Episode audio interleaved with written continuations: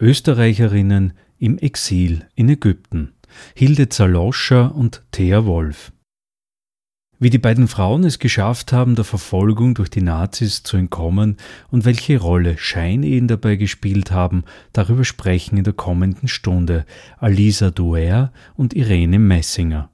Mit der nationalsozialistischen Herrschaft und der Verfolgung der Juden begann deren Suche nach einem sicheren Exil. Die meisten europäischen Juden wollten nach England, Nord- oder Südamerika, vielleicht Australien, aber bestimmt nicht nach Asien oder Afrika. Auch Hilde Zaloscher und Thea Wolf kamen eher durch Zufall nach Ägypten. Aus einem beruflichen Zwischenstopp wurde ein dauerhaftes Exil in Alexandria. Die Fotografin, Filmemacherin und Kuratorin Alisa Duer hat mit mehr als 700 österreichischen Jüdinnen und Juden im Exil gesprochen. Eine davon war die besagte Kunsthistorikerin Hilde Zaloscha, die es geschafft hatte, den Zweiten Weltkrieg in Ägypten zu überstehen, und sie blieb auch dann noch in Ägypten, als die Kriege gegen Israel ausbrachen und Briten, Franzosen und Juden des Landes verwiesen wurden. Erst 1967, nach dem Sechstagekrieg, sollte sie nach Wien zurückkehren, in die Stadt, die sie hasste. Von 1998 bis 2005 ungefähr habe ich in einem Projekt gearbeitet mit dem Literaturhaus in Wien. Alisa Duer. Eine der Mitarbeiterinnen des Literaturhauses hat, hat mich getroffen und hat gesagt, du bist das Richtige. Du bist Fotografin, du bist Jüdin, du sprichst alle Sprachen, du sollst das machen. Und so habe ich begonnen, herumzufahren in die Weltgeschichte und habe letzten Endes 700 äh, Künstler und Schriftsteller, bis auf drei, alle Juden, die in Wien, in Österreich geboren sind und vor den Nazis geflüchtet sind. Äh, Hilde Zaloscha war eine von ihnen. Äh, ich habe, das war ein, ein sehr, sehr lustiger Prozess. Ich erzähle euch ganz kurz eine Anekdote. Als ich in Australien war zum Beispiel, nach drei Wochen wollte ich abchecken vom Hotel und ich habe gesagt, ich möchte zahlen. Und der Mensch hat begonnen, die, die Telefonrechnung zu drucken und er sagt, Madam, I think it's a mistake. Und ich sage, wieso? 150 Telefon, Telefonate, also in Sydney. Und ich habe gesagt, das kann kein Mistake sein, das, so habe ich die Leute gefunden. Also ich habe gehört, dass jemand kennt jemand, der, deren Freund Deutsch spricht. Und so, und so, und dann einer, in, in Israel nennt man das, ein Freund bringt noch ein Freund. Ich habe 60 Personen gefunden, interviewt und fotografiert in Australien. In Südamerika war es natürlich noch viel komplizierter, weil es sind viele Länder. Ich hatte eine Liste mit 20 Namen, davon drei mit Adressen und habe mir gebucht eine Reise über durch ganz Südamerika. Meine Kollegin hat gesagt, du bist verrückt, du sprichst kein Spanisch und du weißt gar nicht. Macht nichts, wir Juden mit dem Chutzpe, das schaffen wir schon. Und, und so habe ich, so hab ich das wirklich gemacht. In Südamerika war ich zwei Monate und habe auch 65 Personen gefunden, über ganz Südamerika verteilt. Und das war natürlich faszinierend. Aber man kann, wenn man Französisch und Englisch und Hebräisch und Arabisch und Jiddisch kann, dann kann man schon irgendwie sich verständigen. Und, und das, das war ein, ein, ein wirklich sehr schönes Projekt. Das hat begonnen mit nur Schriftsteller und Journalisten, weil durch das Literaturhaus. Und dann habe ich mit dem Bundeskanzler gesprochen und habe gesagt, wenn ich schon fahre, dann nehmen wir doch alle Künstler. Und wir haben gesagt, ja bitte, Frau Doer, machen wir. Und so haben wir alle Künstler, also in Südamerika, Nordamerika, überall in Europa, Israel natürlich, äh, Australien, Neuseeland.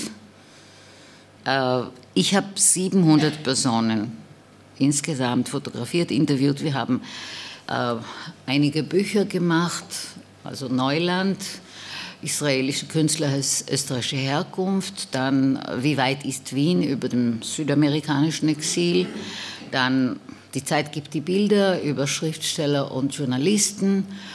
Haben wir was, ja, ein Buch über Kinderbuchautoren und Illustratoren und dann noch kleinere Projekte. Ähm, ja, wie meine Kollegin seinerzeit äh, gesagt hatte, da muss ich äh, ihr Worte verwenden. Wir wollten Sie als Österreicherin, wir wollen den Österreichern den Aderlass klar machen, was alles verloren gegangen ist dadurch, dass diese Juden weg, weg mussten. Ilde Zaloscha war schon in Wien damals. Sie war eine, eine winzige Kle äh, Frau, sehr verbittert, sehr unglücklich, also um, ich weiß nicht, ob das wie ein Tratsch klingt, aber sie war, bevor sie nach Ägypten gegangen ist, war sie verlobt mit einem Österreicher, der nach Spanien gegangen ist, um in dem Bürgerkrieg zu, zu kämpfen und er ist dort gefallen. Und sie hat nie wieder einen Partner gehabt in ihrem Leben. Das heißt, es hat sie wahrscheinlich ein bisschen geprägt. Geboren ist sie 1903 in Bosnien. Die äh, Eltern waren Österreicher. Mit 16 der erste Exil nach Wien. Mussten sie Bosnien verlassen, nach Wien kommen. Mit 23 hat sie promoviert in der Kunstgeschichte in Wien und, ja, und hat begonnen, Arbeit zu suchen. Äh, und äh, sie sagte, sie erzählte mir, dass sie, es waren zwei, sozusagen die Besten in ihr Jahrgang. Sie war eine davon, was ich ihr auch glaube, auch aufgrund der, des, eines Gesprächs mit einem äh, Kollege von ihr, den ich geführt habe in Wien. Er hat es auch bestätigt. Sie hat aber keine Arbeit gefunden. Sie sagte, weil sie Jüdin war. Wir wissen, dass um die Zeit der der Ernst Gombrich auch in Wien promoviert hatte. Ähm, er hatte das Glück, dass das äh, ähm, Warburg-Institut aus Berlin nach, nach London übersiedelt ist und die haben ihm einfach kontaktiert und haben gesagt, du kannst kommen und mit uns mitarbeiten. Das hat ihn gerettet natürlich. Die Hilde hat Verschiedenes probiert. Sie hat Kurse gemacht in Museumführung, sie hat Kurse gemacht in Lederaufarbeitung, in Nähen, in ganz, ganz viele verschiedene äh, Arten und konnte aber, äh, sie hat eine Zeit lang auch als äh, Kartenabreißer bei, in einem Kino gearbeitet. Aber sie war eigentlich abhängig von ihrem Vater und die Familie war nicht so besonders äh, wohlhabend. Ja, bis im Jahr 36 äh, irgendein Bekanntes sagte, er hat hier einen Freund aus Ägypten, der ist Arzt und er will für seine Kinder eine Gouvernante haben, die ihnen Deutsch beibringt. Und ihr, das war 36 und ihr Vater hat gesagt, fahr hin, bleib dort zwei, drei Jahre und dann sehen wir weiter. Das hat sie getan.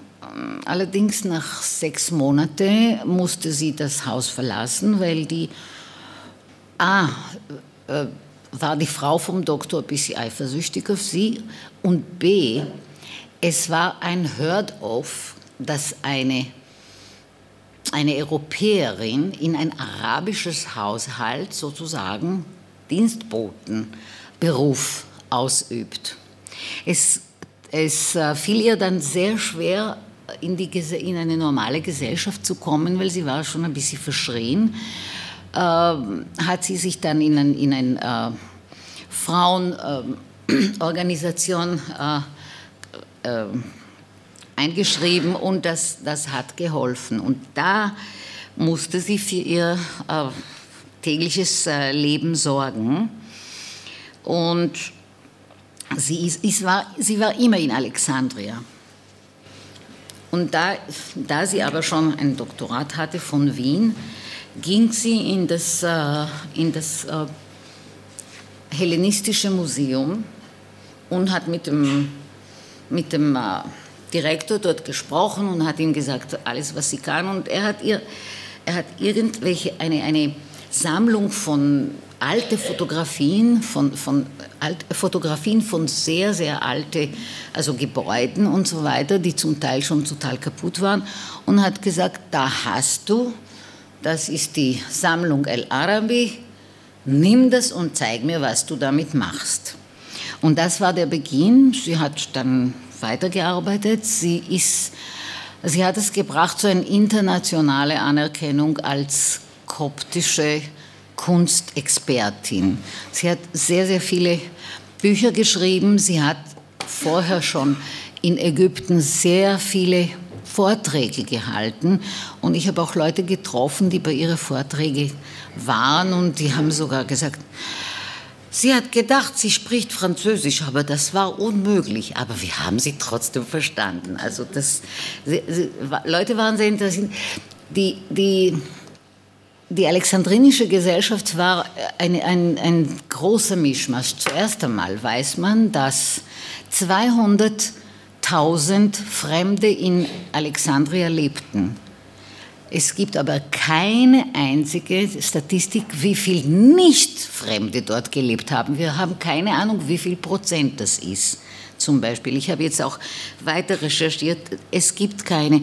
Die, die letzte Volksbefragung, Volkszählung in Ägypten war 1932 und das war auch nicht so ganz nach, also nicht wie es in Österreich passiert oder in der, im Westen. So, und äh, die, die Fremde haben sich nie mit den Arabern vermischt. Sie haben auch unter sich nicht besonders sich stark vermischt. Das heißt, es war eine große französische Kolonie, eine große griechische, italienische, es waren natürlich Engländer, Schoten waren, Schweizer hatten, hatten sogar eine, eine ganz, ganz berühmte Schule.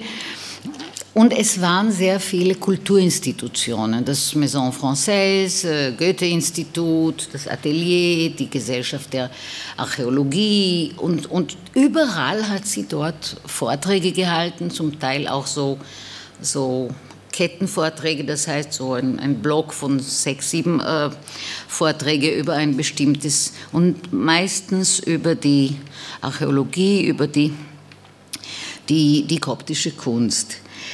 Sie musste, ab 39 war es äh, sehr, sehr kompliziert. Es gab keinen Kontakt mit dem Westen. In Ägypten hat man den Zweiten Weltkrieg überhaupt nicht wirklich wahrgenommen. Das, was in Europa passiert ist, hat man nicht wirklich wahrgenommen. Das heißt, Rommel kam nach Ägypten 41 äh, stand, 1941 äh, stand er 60 Kilometer von Alexandria.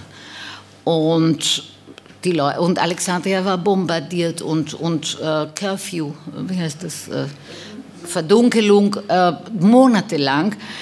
Und sehr viele Leute haben Alexandria in der Zeit verlassen. Sie sind nach Kairo gegangen, wenn sie dort Familie hatten, oder in die Wüste nach Süden. Die Hilde ist mit einer Gruppe von Frauen und Kindern nach Assuan gegangen, also so weit wie möglich. Aber sehr bald haben die Briten Rommel äh, besiegt und ihm rausgeschmissen, nachdem sie auch Verstärkung bekommen aus Südafrika, Australien, Neuseeland und so weiter.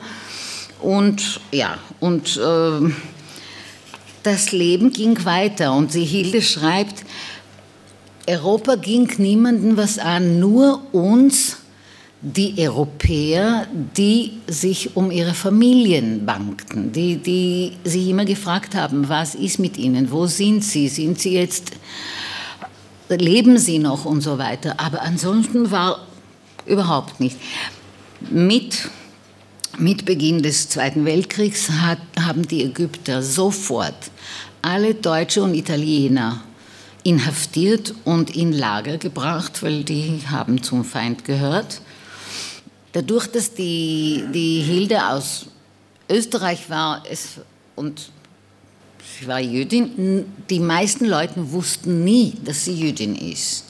Großteils auch ihre, ihre ähm, Kollegen auf der Universität. Sie, sie ist aus Österreich.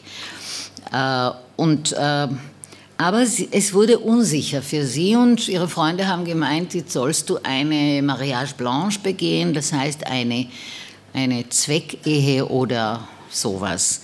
Man hat für sie auch jemand gefunden, der war sehr nett und sie hat ihn geheiratet, sie hat nie mit ihm gelebt. Sie ist auch zum Islam übertreten und nannte sich Samira Shukri.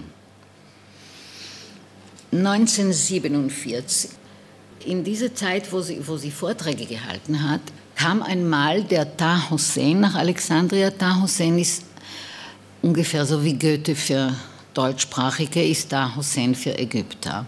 Also einer der bekanntesten äh, Schriftsteller. Er war auch, äh, hat sehr, sehr viele Artikel geschrieben. Er hat, war auch politisch engagiert. Er war eine Zeit lang äh, Unterrichtsminister und er hat 1943 trotz Engländer, trotzdem sie nicht erlaubt haben, in, in Alexandrien eine, eine Universität eröffnet, eine humanistische Universität, weil er wollte nicht diese ganze, also äh, religiöse Hochschulen und so weiter akzeptieren.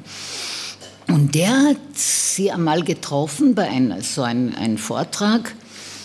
Er war blind und, und hat, hat sie so in Schulter äh, gespürt und hat gesagt, wir brauchen so, solche Leute wie du. Wenn meine Partei, die OAFT-Partei, das war die Sozial Sozialistische Partei, die Wahlen äh, gewinnt und ich werde Unterrichtsminister, dann wirst du auf der Universität von Alexandria unterrichten. Und sie hat sich gedacht, ja gut, die Araber, die versprechen und es ist nicht, weil sie böse sind, dass sie das nicht halten, sondern sie versprechen, weil sie wollen einem was Gutes tun und dann vergessen sie. Tatsächlich 1947 kriegt sie einen Anruf aus Kairo und sagt, Dr. Zaloscha, vous êtes Professeur, also Sie sind ab jetzt Professor. Und sie war von 1947 bis 1968, also 20 Jahre, hat sie unterrichtet auf der Universität von Alexandria.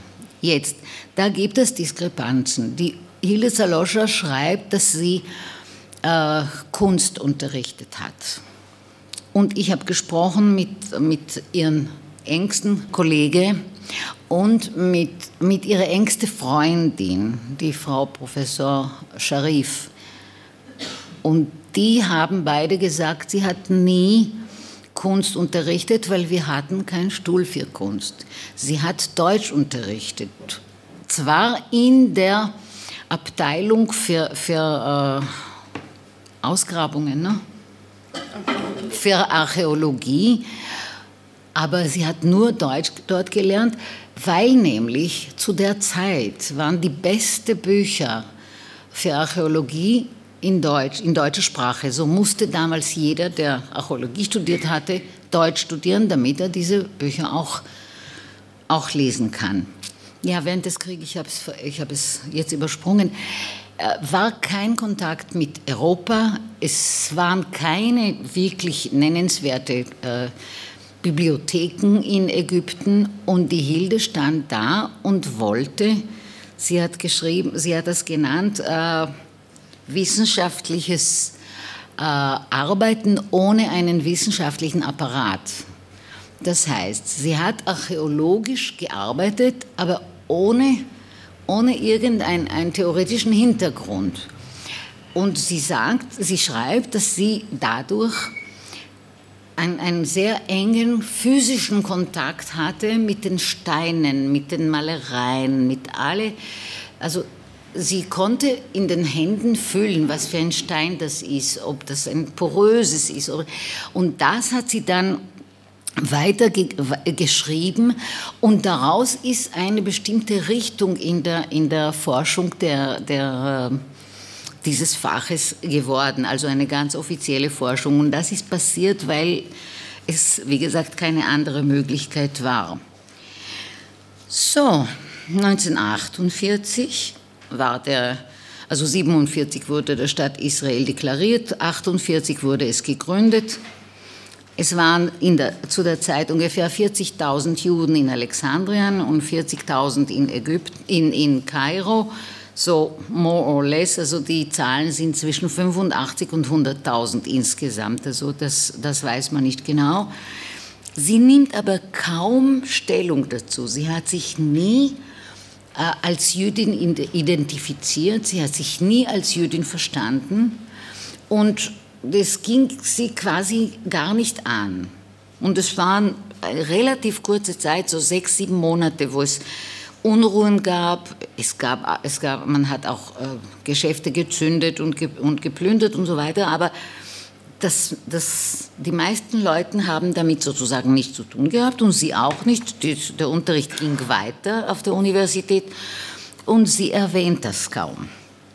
56 war der Sinai-Krieg, also ich, die, die, das war schon unter Nasser, 52 war die, eine, eine äh, Jungoffiziere-Revolution in Ägypten. Äh, wo, danach war der, vergessen wie er heißt, äh, Präsident zwei Jahre und Nasser hat ihn dann rausgeschmissen. 1954 ist Nasser an die Macht gekommen als Präsident. Der hat äh, A, die Republik eingeführt, B, dem König rausgeschmissen und hat versprochen Agrarreformen und Reformen auf, auf allen Gebieten, also Sozialreformen und Schulreform und so weiter. Daraus ist, darauf, daraus ist letzten Endes nichts geworden, weil diese Jungoffiziere, das, das waren zum Teil äh, jene Offiziere, inklusive Nasser, die im Jahr 48 gegen Israel gekämpft hatten und waren sehr böse, weil ihr Ihre Apparate waren nicht in Ordnung, ihr, es war nicht organisiert, es war, es schreibt Nasser in seinem Buch, es war nicht organisiert, sie waren so freiwillig sozusagen, ihre hohe Offiziere haben sie im Stich gelassen und äh, ja, also aufgrund dessen hat er gesagt, und jetzt machen wir das besser. Nur sehr schnell sind die Offiziere, gut, sehr schnell sind diese Offiziere äh, äh, korrupt geworden und äh, 56 der Krieg war, weil, weil Ägypten den Suezkanal für israelische Schiffe zugesperrt hatte. Die, die Briten und die Franzosen haben das als Anlass genommen, Ägypten anzugreifen, weil es hat ihnen überhaupt nicht gepasst, dass sie nicht mehr profitieren vom Suezkanal. Und so haben sie sich gedacht, gute, gute Gelegenheit, wir äh, und haben Israel in einem Krieg reingezogen, die, die sie überhaupt nicht wollten.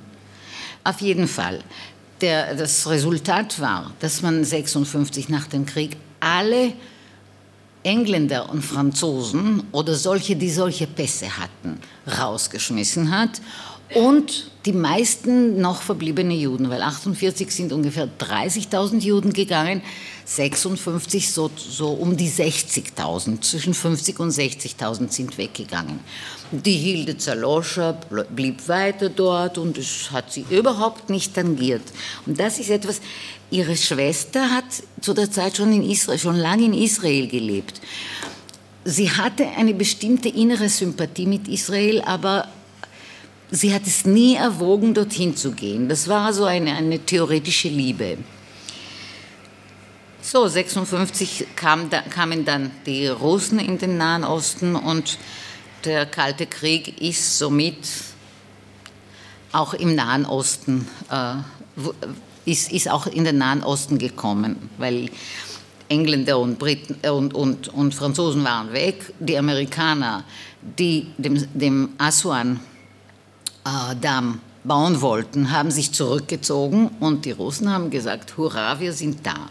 Und ab dann war der Nasser unter dem russischen Stiefel. Also die haben alles beschlossen. Was die Hilde noch, noch, Hilde noch ein sehr schöner Satz von ihr, den ich zitieren möchte. Aus Liebe zu dem, zu dem Land und zu, meinen, zu seinen Menschen war ich so lange als möglich, länger als die meisten meiner Freunde geblieben. 67 war der, der Sechstagekrieg und da war, hat sie sich das erste Mal wirklich mit dem, mit dem Thema Jude sein, mit dem Thema beschäftigt, dass sie äh, vielleicht in Gefahr ist. Das Interessante ist, die meisten Fremde, inklusive Hilde, sie hat auf der Universität unterrichtet, bitte nicht vergessen, haben kein Arabisch gesprochen. Das heißt, es kam von riesigen Lautsprechen auf die Straßen Zahlen immer. Wir haben zehn israelische Flugzeuge äh, runtergeschmissen, wir haben 50 und so weiter. Die Zahlen hat man noch irgendwie kapiert, aber da, da, das, was los ist, hat niemand gewusst. Die, die Fremden schon überhaupt nicht. Also diese, diese groß, großzügige Dings. Und sie hatte dann wirklich das mit der Angst bekommen und, und ja, und was soll ich sagen? Ja, auf jeden Fall 68 hat sie beschlossen, sie muss Ägypten verlassen. Es ist zu gefährlich, obwohl sie ägyptische Staatsbürgerin war. Und es war sehr, sehr kompliziert für sie, das Visum zu kriegen, weil ägyptische Staatsbürgerschaft durften Ägypten nicht verlassen und ist wieder ins Exil gegangen nach Wien, weil sie hat Wien gehasst. Alisa Duer über Hilde Zoloscher, die während des Zweiten Weltkrieges in Ägypten vor dem Zugriff der Nazis geschützt blieb und erst 1967 wieder nach Wien zurückkehrte. Warum Frauen wie Hilde Zaloscher und Thea Wolf Scheinehen im ägyptischen Exil eingegangen sind und warum sie kaum eine andere Wahl hatten, wenn sie im Land bleiben wollten, das erklärt Irene Messinger. Schutzschein oder wie sie jetzt heißen, Aufenthaltsehen. Was heißt jetzt eigentlich Schutzehen? Also mittels ähm, Eheschließungen mit Ausländern konnten sich Verfolgte ähm, vor oder während dem Holocaust in Exilländer retten oder waren eben durch eine fremde Staatsangehörigkeit geschützt. Diese Ehen, die ganz oft eigentlich nur auf dem Papier bestanden haben und werden eben retrospektiv als Schutzehen bezeichnet ähm, und auch als Form der Hilfeleistung äh, gewertet. Davon profitieren konnten beispielsweise Jüdinnen, Oppositionelle, Homosexuelle, die eben Ehen mit meistens Ausländern eingegangen sind, um eben aus- oder weiterreisen zu können, ähm, um eben im Exilland ähm, Sicherheit zu haben, wie beispielsweise in der Schweiz oder auch in Ägypten oder teilweise auch ähm, eben, um ihre Familie nachholen zu können. Da werden wir jetzt auch in Ägypten noch Beispiele finden. Schutzehen betrafen jetzt primär Frauen, ähm, weil aufgrund der patriarchal geprägten Staatsbürgerschaftsregelung haben Frauen meistens sozusagen als Anhängsel ihres Ehemanns immer dessen Staatsbürgerschaft bekommen. Das hat sich in Österreich übrigens erst 1983 geändert. Ähm, es ist jetzt unklar, wann sich dieser Begriff der Scheinehe etabliert hat, ähm, mit dem eben, eben seit den 1980er Jahren auch im medialen Diskurs hauptsächlich Ehen mit Ausländerinnen diskreditiert wurden. Ähm, ja, es ist auch spannend, weil sowohl äh, Hilde Zaloscha als auch äh, Thea Wolf diesen Begriff äh, verwenden, Scheinehe. ich habe mir gedacht, das kann auch möglicherweise darauf zurückzuführen sein, dass der Begriff zu der Zeit, wo Sie ihn verwendet haben, noch nicht so negativ belegt ist, wie, wie das heutzutage mitschwingt. Äh, Hilde Zaloscha verwendet ja den Begriff der Mariage Blanche, also einer weißen Heirat. Also über die Kunsthistorikerin Hilde Zaloscha haben wir jetzt schon ganz viel gehört. Ähm, eben unter anderem eben auch, dass sie, dass sie im Exil ja eigentlich relativ isoliert war und, und eigentlich nur über diesen Verein akademischer Frauen ähm, also erstmals Anschluss fand. Und ähm, sie hatte dann ein, ein, kleines Problem, nämlich sie hatte eben so ein befristetes Besuchervisum. Und dann kam sie, wie es eben äh, Alisa Doyer in ihrer Diplomarbeit ausgedrückt hat, in Teufelsküche. Also sie hatte jetzt entweder die Wahl, nach Deutschland zurückzukehren, was ja als Jüdin damals jetzt nicht besonders empfehlenswert war, oder in Ägypten, eben englisches Mandatsgebiet, als Feindin und als Enemy Alien in ein Lager zu kommen. Und sie schreibt dann dazu in ihrer Biografie, der einzige Ausweg war, eine Scheinehe mit einem Ägypter einzugehen und so die ägyptische Nationalität zu erwerben. Für Geld fanden sich willige Ägypter, auch wenn es mit gewissen Risiken verbunden war. 1939 hat sie sich dann für eine Scheinehe gegen Bezahlung äh, mit dem Angestellten einer Freundin entschieden. Eine der Interviewpartnerinnen von der Alisa Doya hat, also eine emeritierte Professorin in Alexandria, und eine ehemalige Studentin von, von Hilde Zaloscha bezeichnete diese Ehe eben als Mariage Blanche und sie wusste auch, dass sie dafür bezahlt hatte und dass sie nicht mit ihrem Ehemann zusammengelebt hat. Eben, sie hat ihren Ehemann eben auch als sehr nett beschrieben, ein Gentleman, der immer Blumen mitgebracht hat. Ich würde sagen, das könnte sozusagen auch als Strategie gelesen werden, das Umfeld ein bisschen zu täuschen und eine vermeintliche Liebesehe auch vorzutäuschen. Das würde ich nicht ganz ausschließen. Eine andere Interviewpartnerin, ebenfalls eine emeritierte Professorin in Alexandria am English Department, hat erzählt, dass sie zwar recht eng mit Hilde Zaloscha befreundet war, sie aber kaum über Persönliches gesprochen haben. Also als Beispiel führt sie an, She did not talk about her mariage blanche, I heard it from someone else. Und es war eigentlich recht klug von ihr, eigentlich niemanden als Mitwissenden und als potenzielle Gefahrenquelle in ihr Geheimnis einzuweihen. Und auch der Ehemann hat nicht viel erfahren, der hat nämlich nicht einmal erfahren, wo sie gewohnt hat. Ähm, da, wie sie es eben selbst schreibt, sie nicht die Absicht hatte, ihren ehelichen Pflichten nachzukommen. Also ich denke mir auch, das ist eine sinnvolle Schutzstrategie. Ähm, ja, ihr formeller Ehemann starb dann kurz nach der Eheschließung, ähm, als er seine Heiratsprämie mit einer 18-jährigen Frau verprasst hat. Also hat sozusagen auch, sie hat sich sozusagen den zweiten Teil des versprochenen Geldes gespart. Ähm, wie die ähm, Alisa schon erzählt hat, hat äh, Hilda Zaloscha dann eben einen ägyptischen Pass, ähm, der jetzt eben momentan zwar ihre Rettung war, aber ihr dann später noch Schwierigkeiten gebracht hat, wie wir gehört haben. Weil sie wollte dann eben anlässlich des Sechstagekrieges fliehen und wie wir gehört haben, ist es ihr dann gelungen, nach Wien zu kommen. Jetzt möchte ich Ihnen noch ein weiteres Beispiel äh, von Schutzehen in Ägypten vorstellen, auf die ich eigentlich durch Zufall in der Autobiografie einer jüdischen Krankenschwester gestoßen bin und über die es zwar einiges an Literatur ähm, gibt und auch Interviews mit ihr, Gesprächsaufzeichnungen, Briefe von, äh, Briefwechsel von ihr, die alle in, dem, in, der Bibliothek der Alten Synagoge in Essen aufbewahrt sind. Ähm, ja, aber es gibt jetzt bis jetzt noch keine zusätzlichen Recherchen in Ägypten. Ähm, Thea Wolf hat gemeinsam mit ähm, Professor Ada Aharoni, die sie 1978 bei einem Vortrag in Jerusalem kennengelernt hat, ähm, ein Buch über ihr Leben ähm, gesch gemeinsam geschrieben oder verfasst. Die Basis dafür hatten eben diese Tagebücher von Thea Wolf gebildet aus ihrer Zeit in Ägypten, nämlich 1932 bis 1947 und auch ihre sehr präzisen Erinnerungen an diese Zeit. Die 1933 in Ägypten geborene Schriftstellerin und Friedensaktivistin Ada Aharoni und Thea Wolf haben sich recht gut verstanden und haben sich auch sehr gut ergänzt. Gemeinsam mit der deutschen Krankenschwester und Pflegewissenschaftlerin Hilde Steppe ähm, ergänzte sie dann ihre Autobiografie auf Deutsch ähm, unter dem Titel Stationen an der jüdischen Krankenschwester Deutschland, Ägypten, Israel, die jetzt in weiten Teilen der englischen Ausgabe ähm, gleicht, aber eben um die Jahre 48 bis äh, 1996 erweitert wurde. 2008 ähm, hat dann Ada Haroni noch ein, ein, eine Neuauflage des Buchs unter dem Titel Not in Vain ähm, herausgegeben, das ebenfalls auf Hebräisch und Englisch erschienen ist. So, doch jetzt einmal zum jüdischen Krankenhaus in Alexandria.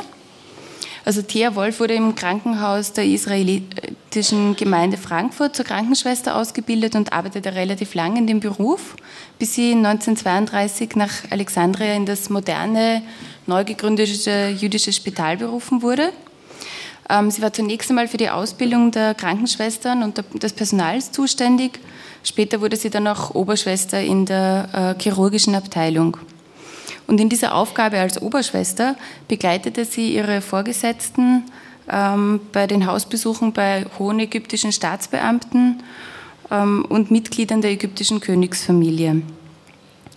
Das Spital selbst wurde ausschließlich äh, von der, der, dortigen jüdischen Gemeinde finanziert, wo wir schon gehört haben, dass sie äh, relativ wohlhabend war. Sie hat das Spital ähm, als sehr kosmopolitisch beschrieben, da eben die Herkunft der Mitarbeiter und Mitarbeiterinnen sehr vielfältig war und ein sehr kollegiales ähm, Verhältnis geherrscht hat. Allerdings ist beim Personal schon zu differenzieren, dass die Ärzte und die Krankenschwestern deutsche, großteils deutsche Juden, Juden und Jüdinnen waren und das Dienstpersonal, also das Hauspersonal sozusagen Ägypter und Ägypterinnen. Sehr positiv hat sie hervorgehoben, dass sowohl arabische als auch nicht-jüdische europäische Patienten und Patientinnen behandelt wurden, sowohl aus Ägypten als auch aus den umliegenden Staaten, eben weil das Krankenhaus einen sehr guten Ruf hatte. Ähm, also insgesamt sind bei diesen Beschreibungen der Zusammenarbeit mit der islamisch-ägyptischen Bevölkerung ähm, finde ich sehr interessant, dass die eben immer wieder daran beteiligt waren, Juden und Jüdinnen äh, zu unterstützen oder teilweise sogar zu retten. Also im Krankenhaus wurden beispielsweise Beschneidungen von äh, Buben vorgenommen, unter anderem auch von Mitarbeitern der Hafenpolizei. Und die wiederum haben dann aus Dankbarkeit das Krankenhauspersonal darüber informiert, wenn illegale jüdische Einreisende festgenommen worden sind, die dann ins Krankenhaus überstellt wurden und eben nicht in diesem Hafengefängnis bleiben mussten. Und vom Spital aus ist dann die Flucht organisiert worden, ähm, die meistens mit dem Zug über Kairo geführt hat, also weil es dann eben auch einen jüdischen ähm, Zugführer gab, der da äh, mitgearbeitet hat, damit die Personen sozusagen über Kairo sicher nach Palästina kommen konnten. 1933 kamen eben die ersten jüdischen Flüchtlinge aus Deutschland, die eben noch ähm, Aus- oder Durchreisevisa hatten und teilweise auch Bargeld bei sich hatten, was dann später eben immer weniger so war. Also das heißt, viele wurden im Spital untergebracht und in irgendeiner Form wurden sie bei dieser Weiterreise unterstützt. Ähm, dann hat das Spital noch eine zusätzliche Aufgabe übernommen, nämlich ähm, ein, äh, ein Lager äh, außerhalb Alexandrias zu betreuen, in dem relativ viele jugoslawische und tschechische Flüchtlinge gelebt haben. Und auf dieses Lager wurden sie auch von einem Ägypter aufmerksam gemacht, der irgendwie aus Mitleid gefunden hat, dass sich irgendwer um diese Personen kümmern sollte und dann eben die, ähm, das Spital informiert hat. Und in den Jahren 1937 und 1938 sind sie relativ oft nach Port Said gefahren, weil viele italienische Flüchtlinge, die eigentlich ähm, äh, weil viele italienische Schiffe, die Flüchtlinge nach Shanghai bringen sollten, dort einen Zwischenstopp eingelegt haben und, und die Mitarbeiter und Mitarbeiterinnen des Spitals dann die Möglichkeit hatten, die Menschen mit dem Lebensnotwendigsten bzw. auch mit ein bisschen Geld zu versorgen. Ähm, Im Laufe des Zweiten Weltkriegs rückte jetzt die nationalsozialistische Bedrohung ähm, auch für die jüdische Bevölkerung immer näher. Und es gab dann eben den, diesen Krieg 1940 bis 1942, ähm, wo auch Alexandria zwei Jahre lang äh, immer wieder bombardiert wurde und auch teilweise das Krankenhausgebäude stark ähm, beschädigt wurde. Und ähm, auch das Personal musste angesichts dieser Luftangriffe immer wieder in den Keller ähm, flüchten und teilweise auch im Keller arbeiten. Und ähm, letztlich blieb auch dem ähm, Krankenhauspersonal nichts anderes übrig, ähm, als, also zumindest im jüdischen Teil des Krankenhauspersonals, als vorübergehend aus Alexandria zu fliehen. Also das hat, haben wir eh schon gehört, dass es teilweise wirklich notwendig war.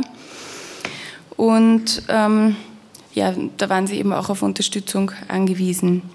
Und trotz dieses schon beschriebenen guten Rufs des Krankenhauses bei vielen arabischen Patienten und Patientinnen ähm, wurde dann eben durch Nasser 1961 die Schließung dieser jüdischen Einrichtung ähm, angeordnet. So, jetzt wieder zurück zu Thea Wolf. Äh, nach zwei Jahren im Krankenhaus äh, Alexandria hätte Thea Wolf eben eigentlich nach Frankfurt zurückkehren sollen. Doch wegen der nationalsozialistischen Machtübernahme blieb sie eben äh, weiterhin in Ägypten. Und dieser eigentlich als zeitlich begrenzter Aufenthalt geplant, also dieser geplante Auslandsaufenthalt wurde eigentlich dann zum langjährigen lebensrettenden Exil. Sie hat sich dann äh, vor allem für NS-Verfolgte aus Europa engagiert, gemeinsam eben mit ihrem damaligen Vorgesetzten Dr. Fritz Kratz und anderen äh, Krankenschwestern. Also eben weil, weil äh, sehr viele Juden, Jüdinnen aus Ägypten ausgewiesen worden sind, ähm, haben sie eben versucht, das in irgendeiner Form zu verhindern. Also sie haben verschiedene Unterstützungsleistungen getätigt. Einerseits ähm, haben sie eben kostenlos medizinisch behandelt, es gab finanzielle Unterstützung, Fluchthilfe in andere Länder und gegebenenfalls eben auch die Vermittlung von Scheinehen mit ägyptischen Staatsbürgern. Ähm, Scheinehen wurden unter anderem äh, für Tänzerinnen aus der nahegelegenen Bar, Feminina Bar, organisiert, die öfters ins Krankenhaus kamen. auch wenn sie eigentlich körperlich gesund waren, sondern eigentlich nur dort Rat und Ansprache gesucht haben. Dabei handelt es sich vor allem um rumänische, ungarische und deutsche Tänzerinnen und Ehepaare, deren temporärer Aufenthaltsstatus von drei bis sechs Monaten abgelaufen war und jetzt eben Gefahr liefen, zurückgeschickt zu werden. Ähm, Thea Wolf beschreibt jetzt ihre Aktivitäten als Heiratsvermittlerin. Wir konnten vielen Tänzerinnen insofern behilflich sein, als wir für sie ägyptische Staatsangehörige fanden, die bereit waren, gegen ein entsprechendes Entgelt eine weiße Heirat mit ihnen einzugehen. Also in der englischen Ausgabe muss man dazu sagen, wird differenziert, dass sie auch wirklich Ehemänner gesucht haben und nicht nur solche, die sozusagen zum Schein heiraten und eben aber auch andererseits Männer für eine phony marriage, also für eine ähm, Zweckehe. In beiden Fällen ähm, hat, hat die jüdische Gemeinde die Kosten für diese Prämienzahlungen übernommen, die, die da notwendig waren.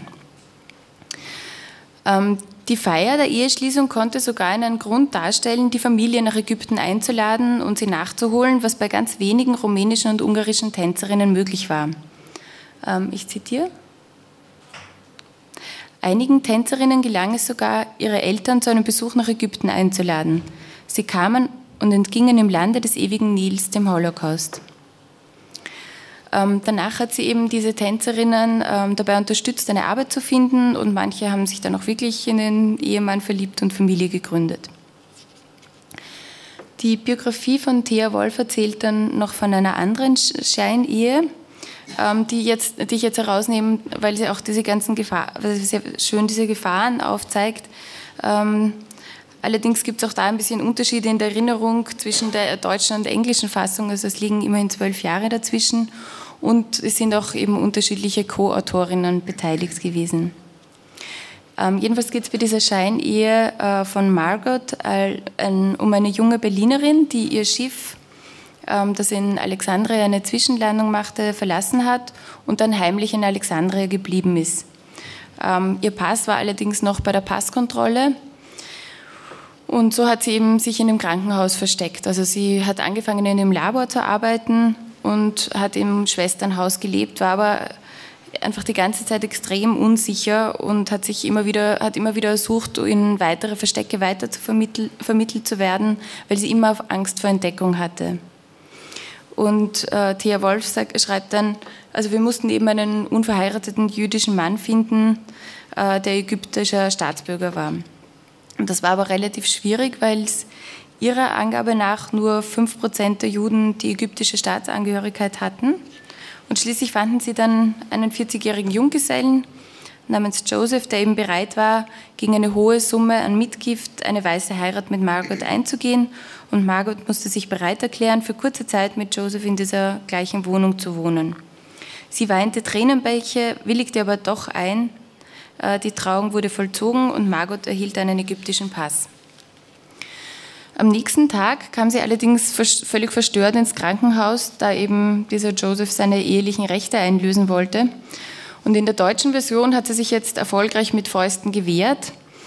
Ähm, und mit, ja, weil sie ja eigentlich relativ sicher war mit dem ägyptischen Pass, den sie immer wie ein, beschreibt sie wie ein Amulett um sich, also um ihren Hals getragen hat ähm, was eben auch, auch, ganz gut war, weil diese Hafenpolizei, diesmal andere Mitarbeiterinnen, ähm, ins Krankenhaus kamen, um mit dem Auftrag, sie zu verhaften.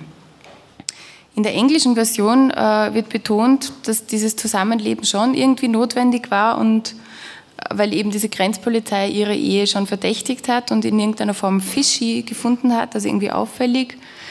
Und schließlich konnten sie dem Joseph irgendwie klar machen, dass Margot kein Interesse hat um, ich zitiere, to turn her white wedding into a black, into a black one, um, as she put it, and he stopped chasing her sexually.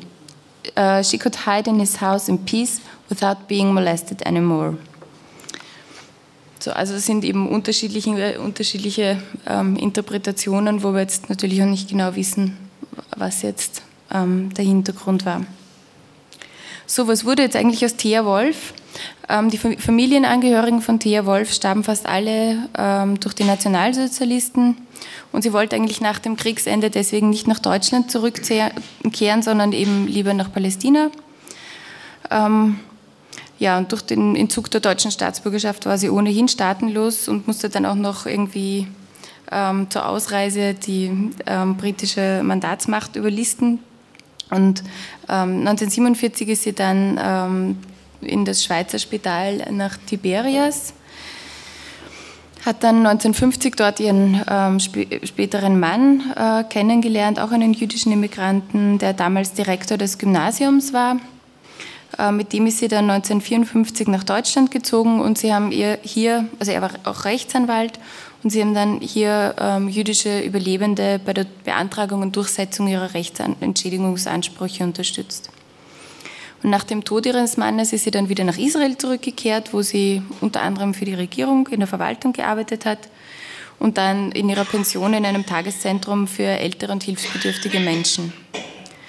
Mit 87 Jahren kehrte sie dann noch einmal nach Deutschland zurück, äh, wo sie, also sozusagen zu den aller, allerletzten Verwandten, die es noch gab, wo sie dann zehn Jahre später äh, gestorben ist.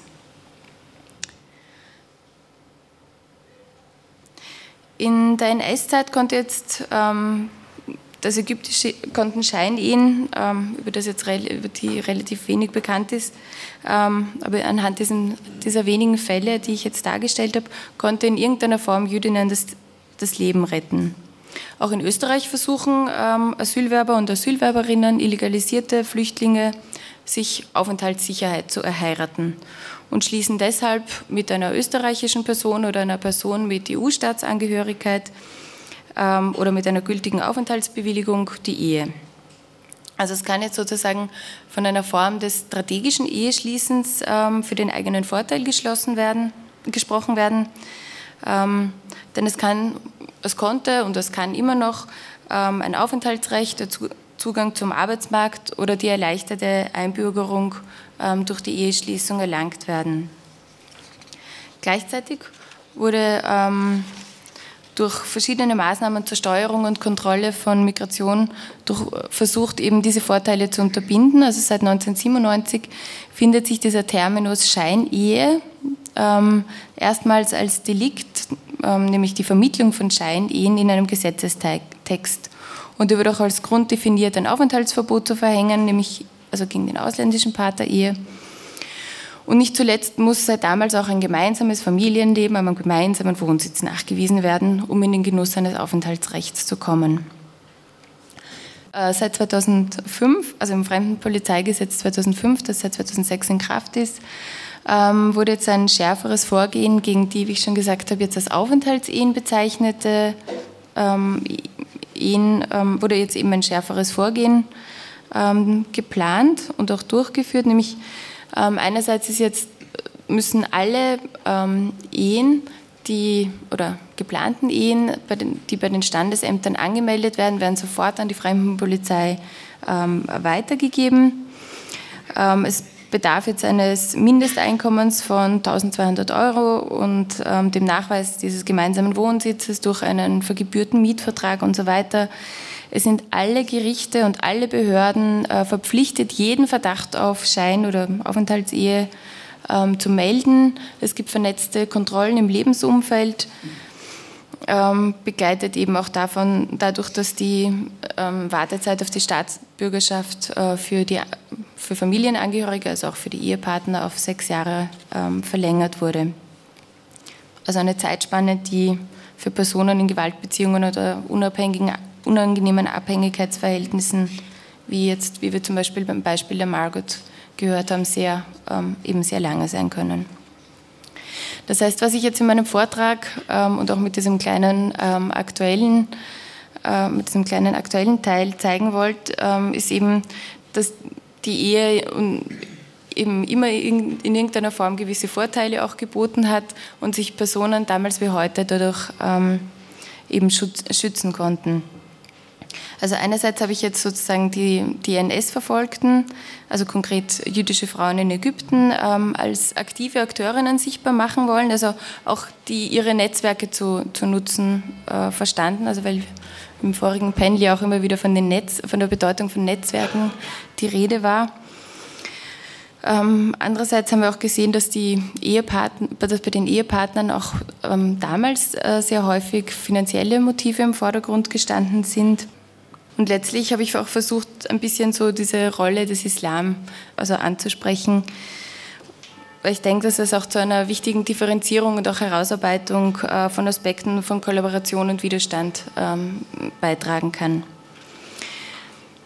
Ähm, es jetzt, konnte jetzt gezeigt werden, dass es eben nicht nur immer eine tolle Chance war, diese Schutzehen, sondern eben auch ein gewisses Risiko ja, in sich barg. Also eben einerseits diese hohen Kosten, Abhängigkeit und immer gleichzeitig diese Angst äh, vor der Entdeckung. Und allen Gefahren zum Trotz wurde in der Regel trotzdem in irgendeiner Form Aufenthaltssicherheit erlangt und hier jetzt in dem Fall auch die ägyptische Staatsbürgerschaft. Das ist eben, wie gesagt, jetzt heute nicht mehr so einfach, beziehungsweise eben klassenspezifisch ähm, noch differenzierter. Dennoch konnte die Eheschließung eben von der NS-Zeit bis heute ein strategisch wirksames, sozusagen subversives Instrument darstellen, um sich sowohl über Staatsgrenzen als auch über Rechtsnormen hinwegzusetzen und eben im Exil oder jetzt Aufnahmeland ähm, Aufenthaltssicherheit zu erlangen.